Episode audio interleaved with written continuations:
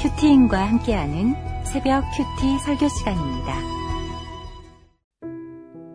모든 사람과 더불어 화평함과 거룩함을 따르라. 이것이 없이는 아무도 주를 보지 못하리라.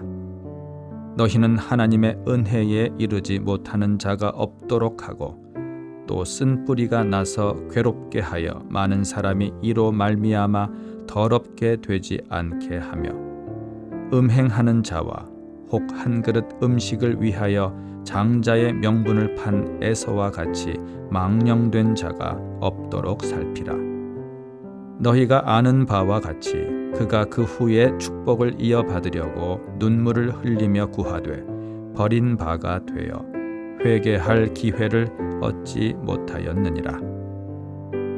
너희는 만질 수 있고 불이 붙는 산과 침침함과 흑암과 폭풍과 나팔 소리와 말하는 소리가 있는 곳에 이른 것이 아니라 그 소리를 듣는 자들은 더 말씀하지 아니하시기를 구하였으니 이는 짐승이라도 그 산에 들어가면 돌로 침을 당하리라 하신 명령을 그들이 견디지 못함이라. 그 보이는 바가 이렇듯 무섭기로 모세도 이르되 내가 심히 두렵고 떨린다 하였느니라. 그러나 너희가 이른 곳은 시온 산과 살아계신 하나님의 도성인 하늘의 예루살렘과 천만 천사와 하늘에 기록된 장자들의 모임과 교회와 만민의 심판자이신 하나님과 및 온전하게 된 의인의 영들과 새 언약의 중보자이신 예수와 및 아벨의 피보다 더 나은 것을 말하는 뿌린 피니라. 너희는 삼가 말씀하신 일을 거역하지 말라. 땅에서 경고하신 일을 거역한 그들이 피하지 못하였거든. 하물며 하늘로부터 경고하신 일을 배반하는 우리일까 보냐. 그 때에는 그 소리가 땅을 진동하였거니와 이제는 약속하여 이르시되 내가 또 한 번 땅만 아니라 하늘도 진동하리라 하셨느니라. 이 또 한 번이라 하심은 진동하지 아니하는 것을 영존하게 하기 위하여 진동할 것들 곧 만드신 것들이 변동될 것을 나타내심이라. 그러므로 우리가 흔들리지 않는 나라를 받았은즉 은혜를 받자. 이로 말미암아 경건함과 두려움으로 하나님을 기쁘시게 섬길지니 우리 하나님은 소멸하는 불이심이라. 오늘은 새 언약의 공동체라는 큐티인 제목으로 히브리서 12장 14절에서 29절까지 말씀을 함께 나누고자 합니다. 안녕하세요. 저는 정영식 초원지기입니다. 우리는 컴퓨터나 휴대폰에서 여러 가지 프로그램과 앱들을 사용합니다. 그리고 시간이 갈수록 더 좋아진, 즉, 업그레이드된 새로운 프로그램들이 나오는데, 편리하기도 하고, 우리가 원하는 기능이 있으면 적지 않은 돈을 지불하면서 새 버전으로 갈아타기도 합니다.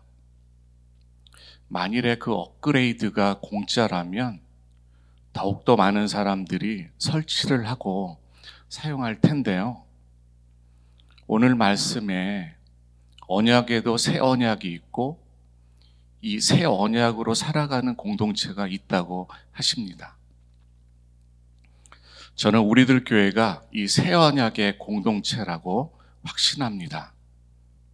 지금까지 이 새 언약이 그리고 이 공동체가 저를 살렸고 지금도 많은 지체들을 살리고 있음을 삶으로 경험하고 있기 때문입니다. 그런데 새 프로그램을 설치해도 어떤 기능들이 있는지, 어떻게 사용하는지 모른다면 여전히 이전 프로그램처럼 불편함을 느끼며 사용할 수밖에 없습니다. 이처럼 지금 새 언약의 공동체에 속해 있지만 아직도 새 언약을 누리지 못하고 있으시다면 오늘 주신 말씀을 통해서 업그레이드 되는 인생 되기를 소망합니다. 우리가 새 언약의 공동체를 누리려면 첫째, 행복이 아닌 거룩으로 업그레이드 되어야 합니다. 오늘 14절에 이 화평과 거룩이라는 단어가 제게 크게 와 닿았습니다.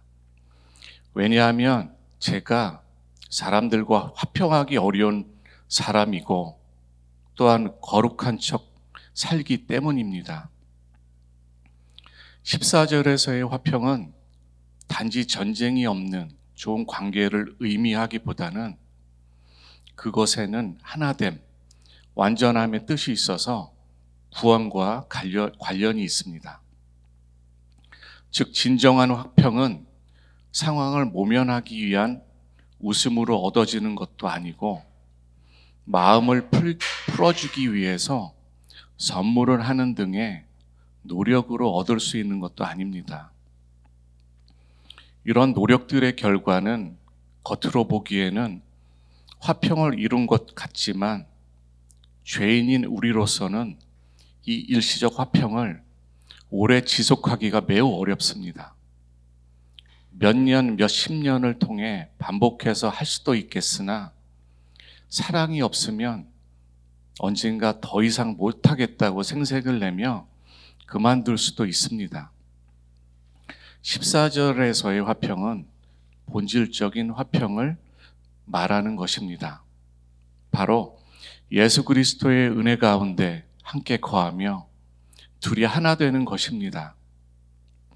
여기서 은혜 가운데 있다는 것은 하나님의 아들 예수님이 낮고 낮은 이 땅에 점으로 오신 이유가 100% 죄인인 나를 구원하시기 위한 것이라는 것이 믿어지는 것입니다. 그러면 주님과 화평을 이루게 되고 사람들과도 진정한 화평한 사이가 됩니다. 바로 당신이 옳습니다가 인정이 되는 것입니다. 그리고 죄가 일도 없으신 주님이 모든 피를 쏟으실 만큼 우리의 죄가 얼마나 무거운지를 깨달을 때 14절에 거룩을 길러놓고 가는 우리가 됩니다. 그러면 이 주홍빛같이 붉은 내 죄를 목에 죄패를 걸고 상대방에게 다가서서 들어주고 공감하고 체휼하며 15절에 하나님의 은혜, 즉 구원으로 그 한 영혼을 초청할 수 있습니다. 이렇게 하나님의 은혜인 거룩의 소프트웨어가 우리 안에 설치되어 업그레이드가 되면 내가 배우자와 자녀와 세상 골들을 우상 숭배하는 쓴뿌리 있는 자이고 그래서 우리 가정을 더럽게 했다고 간증하는 새로운 기능이 우리 안에서 작동을 합니다. 내가 팥죽 한 그릇의 유익을 구원보다 더 중요하게 생각하는 사람이라고 자기 부인을 하며 그래서 큐티와 예배와 목장을 사수하는 나로 업그레이드 됩니다. 그럴 때 하나님은 내 가정과 공동체를 음행으로부터 지켜주시며 잃어버린 한 영혼을 구원의 열매로 맺게 하십니다. 저는 애니어그램 9번 유형입니다. 9번 유형은 한마디로 평화주의자입니다. 저는 사람들과 갈등이 생기면 우선 입을 다물고 충돌할 자리를 피합니다. 그리고 어떻게 하면 아무 일도 없던 그 시간으로 돌아가게 될지를 생각합니다. 그래서 제 외모만 보면 상대방을 배려하고 이해해 주는 사람으로 볼 수 있습니다. 사람들에게 피해를 안 주는 것 같으니 인격적이다라는 평판을 듣습니다. 그리고 맞아 나는 그런 사람이었지 하며 스스로를 속고 속이며 삽니다. 여러 해 전만 해도 아들들에게 큰 소리 치고 야단하는 아내를 속으로는 엄마가 저러면 아이들이 뭘 배우겠어. 이렇게 욕을 하면서도 정작 아내와 눈이 마주칠 때면 활짝 웃었습니다. 속으로 욕을 하고 소리치는 것이나 입으로 상처 주는 것이나 다를 바가 없는데 참으로 이것을 깨닫기까지 결혼 후 20년이나 걸렸습니다. 처음 우리들 교회 목장에 와서도 그랬지만 누군가가 싸우는 장면을 보게 된다면 이를 악물고 붉어진 얼굴로 화를 내시던 아버지 모습이 떠오르고 그래서 가슴이 두근두근 뛰고 두려웠습니다. 그리고 화를 내시는 아버지가 말을 안 하시면 평화가 있겠구나 싶으니 전쟁을 피하려고 입을 다무는 나의 신념이 생겼습니다. 그렇게 말수는 점점 줄어갔고 그럼에도 아내와 자녀를 정제, 정제하고 미워하는 것은 여전하니 더 큰 내적인 전쟁을 겪었습니다.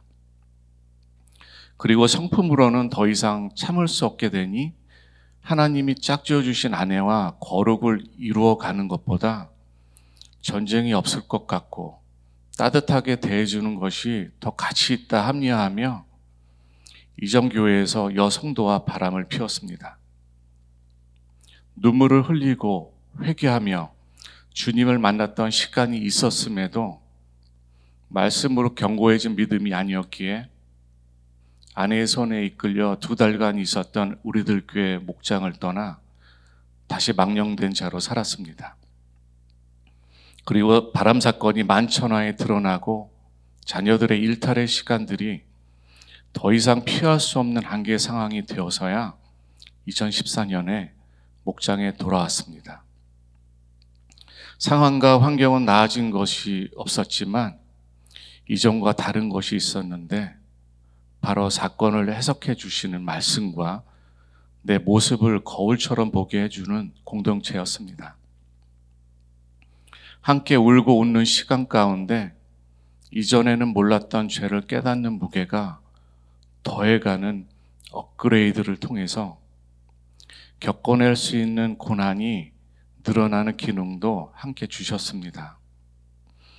이렇게 화평과 거룩을 따르는 새 언약의 공동체를 허락하셔서 두려움과 연민의 눈물로 지옥 갈 인생을 회개의 눈물로 기쁘게 살아가는 인생으로 업그레이드 해주셨습니다. 적용 질문 드립니다. 여러분의 배우자와 자녀들은 어떤 얘기를 하며 편하게 다가옵니까? 가족이 내 눈치를 본다고 생각해 보신 적이 있습니까? 모면하고 회피하는 일시적 화평과 당신이 옳습니다 고백하는 진정한 화평의 시간 중 무엇이 많습니까? 새 언약의 공동체를 누리려면 둘째, 십자가 복음의 알고리즘이 장착되어야 합니다. 히브리서 기자는 시내산에서 받은 구약의 율법과 이 율법을 완성하신 예수 그리스도의 십자가 복음을 대비하여 말하고 있습니다. 그리고 이 히브리서를 받는 수신자는 그 당시에 유대 본토인 가나안 땅, 팔레스타인을 떠나서 살아가던 유대인 중심의 교회 공동체였습니다. 그런데 이 말씀이 오늘날 우리에게 주시는 말씀이기도 한 것은 지금 우리도 외모와 행위로 사람을 판단하며 내 기준으로 사람을 살릴 수도 바꿀 수도 있다고 믿기 때문입니다. 요즘 자동차에 설치되는 기능 중에 자율주행이라는 것이 있습니다. 언젠가 한 전기차의 완전 자율주행 기능을 휴대폰 영상으로 본 적이 있는데 그 운전자가 너무나 편하고 안전해 보였습니다. 차선을 바꿀 때 옆 차량과 충돌할 일도 잠깐 딴 생각을 하거나 휴대폰을 보다가 앞차 부딪힐 일도 미처 인식하지 못할 상황들도 우리보다 먼저 인지하고 게다가 자기 학습을 통해 새로운 상황들을 스스로 공부하며 원하는 목적지까지 안전하게 데려다 준다니 이런 차량을 한번 경험하면 이전 차량은 운전하기 싫을 것 같습니다. 이처럼 완전에 가까운 자율주행이 가능하게 되려면 알고리즘을 만드는 매우 복잡한 과정과 함께 큰 노력이 필요할 테지만 한번 설치가 된 후에는 운전자도 모르는 기능들이 늘어간다고 하니 우리의 구속사의 말씀으로 인도함을 받는 것과 똑같다는 생각이 들었습니다. 처음에는 내 죄와 사건들을 말씀으로 직면하며 통과하는 양육의 시간들이 힘들 수도 있지만 구속사의 말씀으로 우리의 삶을 해석하는 알고리즘이 일단 장착되면 이제는 내가 미리 인지할 수도 없고 그래서 불안하고 두려울 수도 있는 우리의 인생을 평안하고 안전하게 인도받는다는 것입니다. 그래서 우리는 죄를 알게 하는 기능은 있으나 구원에 이르게 하는 기능은 없는 내 율법의 알고리즘을 이제는 십자가 복음, 구속사의 말씀의 알고리즘으로 업그레이드 해야 합니다. 우리는 자신도 모르게 학습받아 왔거나 오랜 시간 익숙한 습관, 규칙, 가치관들이 율법이 됩니다. 그리고 나와 다른 상대방을 인정하기보다는 내 불완전한 율법의 알고리즘을 따르도록 요구하고 강요하기도 합니다. 상대방을 위한 것이라고 합리화하며 내 알고리즘의 완전성도 주장하지만 실상은 상대방을 불편하게 하거나 심히 떨리고 두렵게 하기도 합니다. 만일 그럴 수 있다고 생각이 든다면 이제는 완전하신 예수님의 십자가 복음, 구속사 알고리즘에 귀 기울여야 합니다. 내 알고리즘대로 따르지 않으면 갑자기 용돈을 끊거나 휴대폰을 빼앗고 상대방이 먼저 약속을 어겼으니 나도 약속을 깬다며 일방적으로 통보하는 것으로는 우리는 배우자와 자녀들을 바꿀 수도 구원에 이르게 할 수도 없습니다. 배우자와 자녀가 힘이 생기는 때가 되면 그동안 참았던 원망과 미움을 토해내며 당신이 믿는 예수를 나는 못 믿겠다며 공동체를 떠날 수도 있습니다. 만일 상대방의 연약함을 나의 율법으로 통제하듯이 예수님이 우리의 죄를 율법으로 심판하셨다면 우리 중에는 살아남을 자가 한 명도 없을 것입니다. 그래서 이제는 배우자와 자녀를 바꾸려는 나의 생각과 의도의 율법주의를 내려놓고 구속사의 말씀이 알려주시는 대로 적용하며 순종하여 갈 때 우리의 가정과 공동체는 하나님의 완전 자율주행 알고리즘으로 구원까지 안전하게 도착할 수 있습니다. 저는 2010년 우리들 교회 목장에 처음 왔습니다. 그 당시 신약과 구역은 들어봤지만 정신과 약을 먹으라는 목자님의 얘기에 기분이 나빠서 목장을 떠났습니다.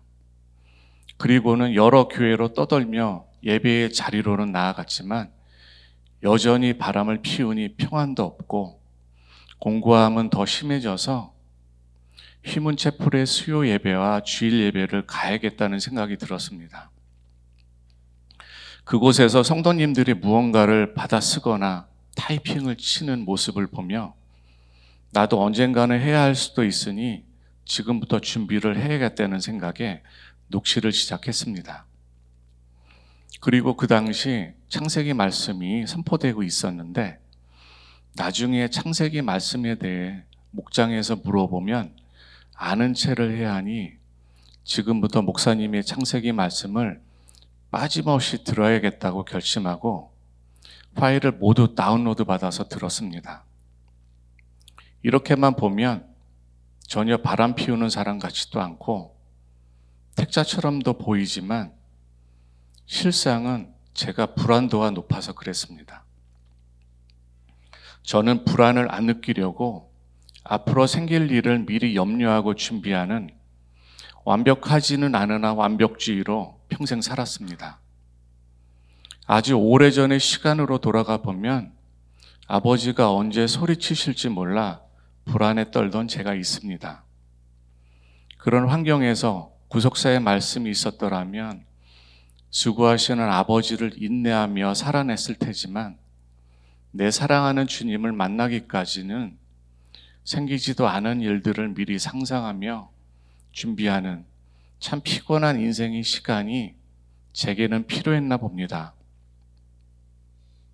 이런 제 불안과 두려움이 열심을 부채질해서 바람을 피우면서도 큰 아들을 앞에 앉혀놓고는 저도 등록을 안 한 우리들 교회 큐티책을 펴놓고 말씀을 가르치기도 했습니다. 나처럼 되지 않았으면 하는 마음도 있었지만 불신앙으로 아들의 구원을 위한 타이밍을 참 못 맞추는 이상한 아빠입니다. 제가 어릴 적 아버지께서는 주일 아침이 되면 누구보다도 일찍 대문에 서 계시고는 동네가 떠나갈 큰 소리로 빨리 예배 가자고 화를 내셨는데 나중에 저도 주일 아침에 아내와 아이들의 준비가 늦어, 늦을 때면 찬양부터 기도까지 예배를 완벽하게 드리지 못할까봐 아주 불편한 표정을 지으며 가족들을 재촉했습니다. 이렇게 내가 복음의 율법으로 아내와 자녀들과 공동체 지체들을 대해왔으니 그들의 구원을 막아섰던 시간들이 얼마나 많았을까 회개가 되고 그 죄를 생각하면 돌로 침을 당해도 마땅하다는 생각이 듭니다. 제가 회개하며 가는 인생이 되었지만 여전히 제가 모르는 제가 너무도 많아서 저는 존재만으로도 가해자입니다. 불붙은 산과 같은 열심과 침침하고 흑암 같은 불안한 제 얼굴 표정으로 폭풍 같은 시간을 겪으셨을 성도님도 분명 계실 텐데 이 시간을 통해 진심으로 사죄를 드립니다. 이렇게 가망 없어 보이는 저에게도 사랑하는 자녀이기에 징계를 받는다는 말씀이 십자가 사랑으로 느껴지는 은혜의 시간이 찾아왔습니다. 하나님은 큰아들이 자퇴하고 7년간의 방에서 보냈던 시간과 둘째 아들과 함께 겪는 선도와 학폭과 재판의 시간들을 사용하셔서 평생 동안 가장 옳다고 여긴 제 알고리즘이 한 명의 자녀도 살려낼 수 없는 얼마나 악한 것인지를 증명하셨습니다. 우리의 경험과 지식으로만 보면 구속사의 말씀으로 적용하는 것은 미련해 보이고 때로는 자녀들을 방치하는 것 같고 심지어는 살아갈 힘없는 무능력한 자녀로 만드는 것 같기도 합니다. 하지만 구속사의 말씀을 알아가고 적용하는 것 말고는 아무것도 할 수 없음을 고백하며 공동체와 함께 십자가의 차에 매달려 인내하는 그 알고 하나님의 알고리즘이 지금도 많은 가정들을 살려내고 있음을 보게 됩니다. 적용 질문 드립니다. 여러분의 인생에는 율법의 알고리즘과 구속사 복음의 알고리즘이 몇 대 몇으로 설치되어 있습니까? 여러분은 기분 따라 약속을 바꾸는 사람입니까? 나는 약속 하나는 잘 지키는 사람이야 하며 배우자와 자녀에게 내 기준을 강요하는 사람입니까? 새 언약의 공동체를 누리려면 셋째, 육이 무너지는 사건으로 영이 다시 세워져야 합니다. 25절에 진정한 화평과 거룩을 따르며 과거의 율법이 아닌 십자가 복음을 따르라고 하시는 하나님을 거역하지 말라고 합니다. 하나님이신 말씀을 묵상하고 적용하며 살아가라고 하는 것입니다. 만일에 이를 거역하면 그 뒤엔 무너짐의 심판이 있다고 하시는데 엄중한 마지막 경고로도 우리가 들어야 하겠지만 끝까지 우리를 놓지 않으시는 주님의 사랑의 절규로 받아들여야 합니다. 천국이냐 지옥이냐에 너무도 중요한 문제 앞에서 만일 죽는 줄도 모르고 벼랑 끝으로 걸어가는 우리의 가족이 있다면 우리는 점잖을 수도 나긋나긋한 목소리로 가족을 부를 수도 없습니다. 그래서 우리를 부르시는 주님의 이 애끓는 사랑을 외면하면 안 됩니다. 26절에 구약 시대에 하나님이 출애굽한 이스라엘 백성과 언약을 맺으실 때 백성들은 땅이 진동한 것으로도 두려워했습니다. 초림과 재림의 사이인 종말의 때를 살고 있는 우리에게는 부부 관계가 끊어지고 직장에서 쫓겨나고 사업에 실패하고 입시에 낭망하고 건강에 적신호가 오는 땅이 진동하는 것을 넘어 해달별이 떨어지는 사건이 찾아오기도 합니다. 그런데 이것이 저주의 사건이 아닌 축복의 사건인 이유는 이 시간을 통해서 불완전하고 흔들릴 수밖에 없는 연약하고 죄로 물든 우리의 육이 모두 무너지고 그곳에 흔들리지 않는 견고한 하나님의 영으로 우리가 다시 세워지기 때문입니다. 하나님은 각자에게 꼭 필요한 사건을 허락하시는 것으로 이미 이루었어야 할 구원과 아직 이루어지지 않은 구원들을 하나하나씩 성취해 가십니다. 그리고 불심판과도 같은 사건을 통해 우리의 죄를 소멸하심으로 이제는 세상이 유한하고 썩어 없어질 것들이 아닌 경건함과 두려움으로 하나님께 예배 드리는 것을 더욱 기뻐하며 살아가는 인생 되게 하십니다.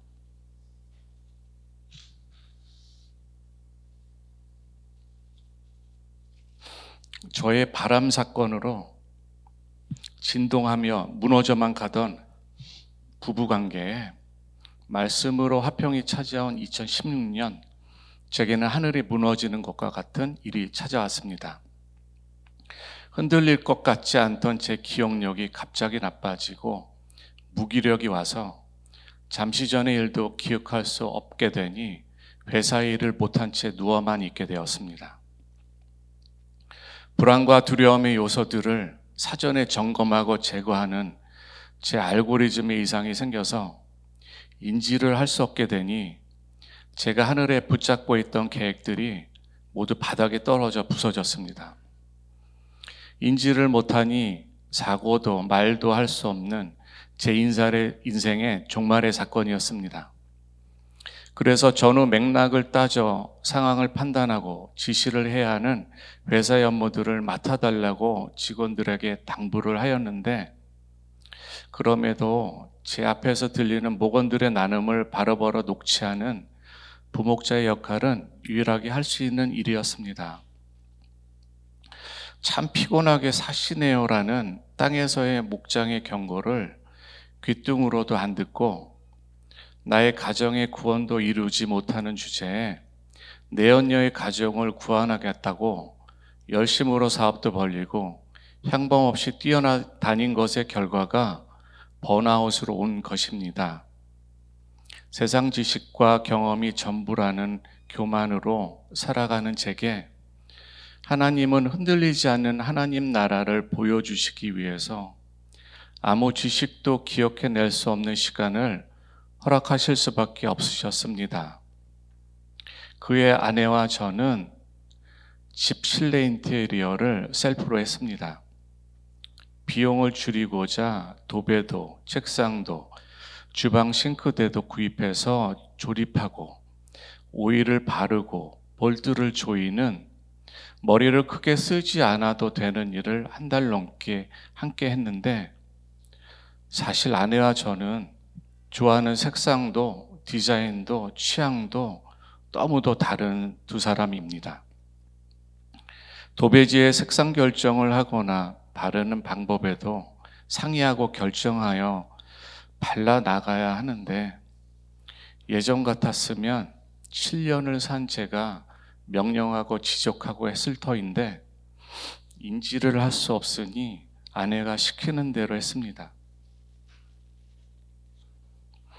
아무런 생각 없이 누가 시키는 대로 하는 경험이 인생 처음이었던 것 같습니다. 아내의 명령에 뭔가 마음에 들지 않는 느낌이 올라오다가도 금세 기억이 안 나서 말을 못하는 상황이 되었는데 시간이 갈수록 아내와의 시간이 편해지는 것을 느꼈습니다. 하나님은 이렇게 화평의 그림자를 보여주시면서 제게 바라신 것이 있었습니다.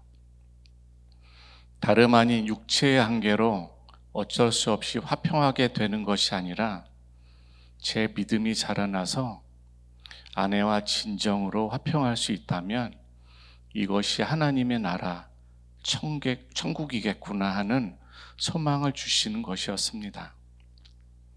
저는 이런 시간들을 겪어가는 사이에 목자가 되고 마을 지기가 되고 중등부 부장이 되고 초원 지기가 되어서 지금은 이 자리에 서게 되었습니다. 지난달에 저희 가정에는 하늘에 진동하는 사건이 있었습니다. 둘째 아들이 2년제 대학을 휴학하고 군대를 제대한 후에 올해 다섯 곳 대학의 연극 영화학과에 삼수 준비를 해왔습니다. 네 곳의 대학에 떨어지고 남은 한 대학의 2차 실기를 보는 지난달 큐티 말씀대로 아들이 예배와 중등부 스태프로 섬기고 있으니 그러면서 입시를 준비했으니 붙으나 떨어지나 아들이 지금까지 겪어온 시간들이 하나님께 드리는 향기로운 제사가 되겠구나 싶었습니다. 그리고 10일 뒤 실기 결과 발표가 있는 날 말씀이 요단 동편의 땅을 달라는 각과 루벤과 문하세 반지파에게 함께 무장하고 건너가 가나안 땅에서 싸우면 동편 땅을 준다는 것이었습니다. 아들에게 좋아 보이고 편한 삶을 보장할 것 같은 합격에, 합격에 동편 땅을 주시려나 싶기도 했지만 약속의 땅, 가나안 땅으로 들어가야 아들이 살겠구나 하는 생각이 들었습니다. 아들은 오래 지망한 다섯 개의 대학에서 모두 떨어졌습니다. 결과를 확인한 아들은 제게 전화 너머로 도저히 상황이 받아들여지지 않는다고 많이 낙심했습니다. 얼마나 열심히 준비했는지를 알았기에 그런 아들을 바라보는 것이 너무나 마음이 아팠습니다. 그리고 그 주 주일날 목사님께서 군대 장관 나아만의 나병이 게하시에게 바라는 말씀을 전해 주셨는데 예배를 마치고 아들에게 문자를 보냈습니다. 아빠의 죄로 인해 내 나병이 아들에게 미쳤다고. 그래서 우리 아들이 청소년의 딸을 힘들게 보냈다고. 그래서 입시에도 영향을 미쳤을 거라고 정말 미안하다고 사과를 했습니다. 그런데 낙심해 있을 아들이 제게 지금은 영혼 살리는 아빠가 멋있고 고맙다고 답장을 주었습니다.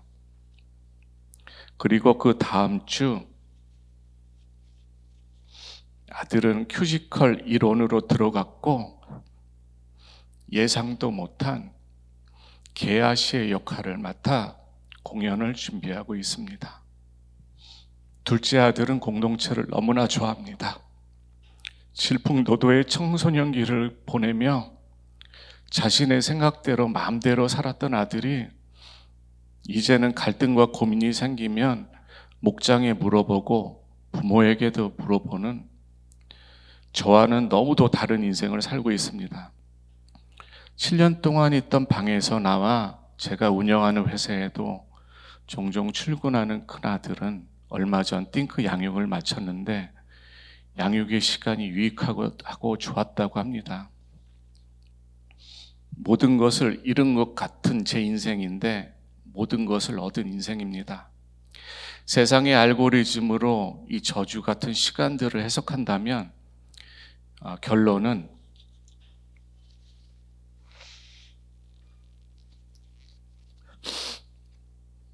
땅과 하늘이 진동하여 무너져 멸망으로 끝이 난다 일 것입니다. 그런데 고난이 축복, 문제 부모, 십자가, 인내와 같은 기능을 가진 하나님의 구속사 알고리즘으로는 이것이 회복의 시작이고 흔들리지 않는 구원이 성취되어 가는 기쁜 소식임을 믿습니다. 제 알고리즘대로라면 새벽 큐티 말씀을 준비하는 동안에는 다른 어떤 일도 하면 안 되었습니다. 왜냐하면 만일 다른 일을 했다가 말씀을 준비하는 시간이 부족하기라도 하면 저는 땅과 하늘이 진동하는 불안의 시간을 보낼 사람이기 때문입니다. 그런데 지난 일주일 동안만 해도 참으로 많은 일들이 있었습니다. 맡겨주신 목장과 초원과 청소년부의 사건들, 지금은 청년이 되었으나 교회를 떠난 여전에 중등부에서 함께했던 아이들 사건들, 갇혀 계신 집사님 면회도 가고 판사님에게 보낼 중등부 아이의 탄원서를 준비하고 하늘이, 진동하기 전에 돌아오라는 전화와 신방으로 제가 겪은 그 시간을 겪지 않기를 간절히 소망하며 함께 아파하는 시간이 되었습니다.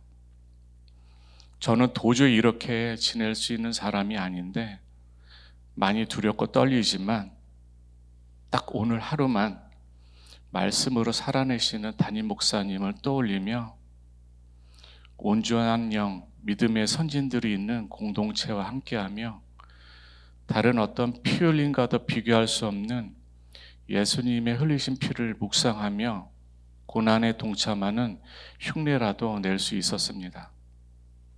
지금 성도님들 중에 도저히 해석되지 않는 사건 앞에 서 계신 분이 있다면 그것을 해결하기 위해 많은 방법들을 써보았지만 여전히 달라지지 않는 경험을 해오셨다면 오히려 상황이 이전보다 더 안 좋아지는 시간 가운데 계시다면 이제는 나의 모든 경험과 지식의 율법으로 생각하고 판단하기를 멈추시고 오직 구속사의 말씀을 믿고 인내하며 공동체에 거하시는 시간으로 살아내시길 간절히 기도합니다. 하나님께서는 일시적 화평과 나의 요동치는 상처, 세상 기복적인 가치관, 꼬인 관계를 모두 말씀의 불로 사르시고 오직 영원히 변하지 않는 새 언약의 공동체의 백성으로 살아가게 하실 것입니다. 그리하여 생명책이 기록되고 천국에서 만나는 우리 모두 되길 기도합니다. 적용 질문 드립니다. 지금 어떤 해달별이 떨어지는 사건을 겪고 계신가요? 그 시간이 저주의 사건이 아니고 영이 견고하게 세워지는 축복의 사건임이 인정이 되십니까? 생명책에 함께 기록되고 싶은 그 한 사람은 누구입니까?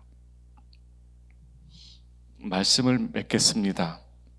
새 언약의 공동체를 누리려면 거룩을 길러놓고 함께 가야 합니다.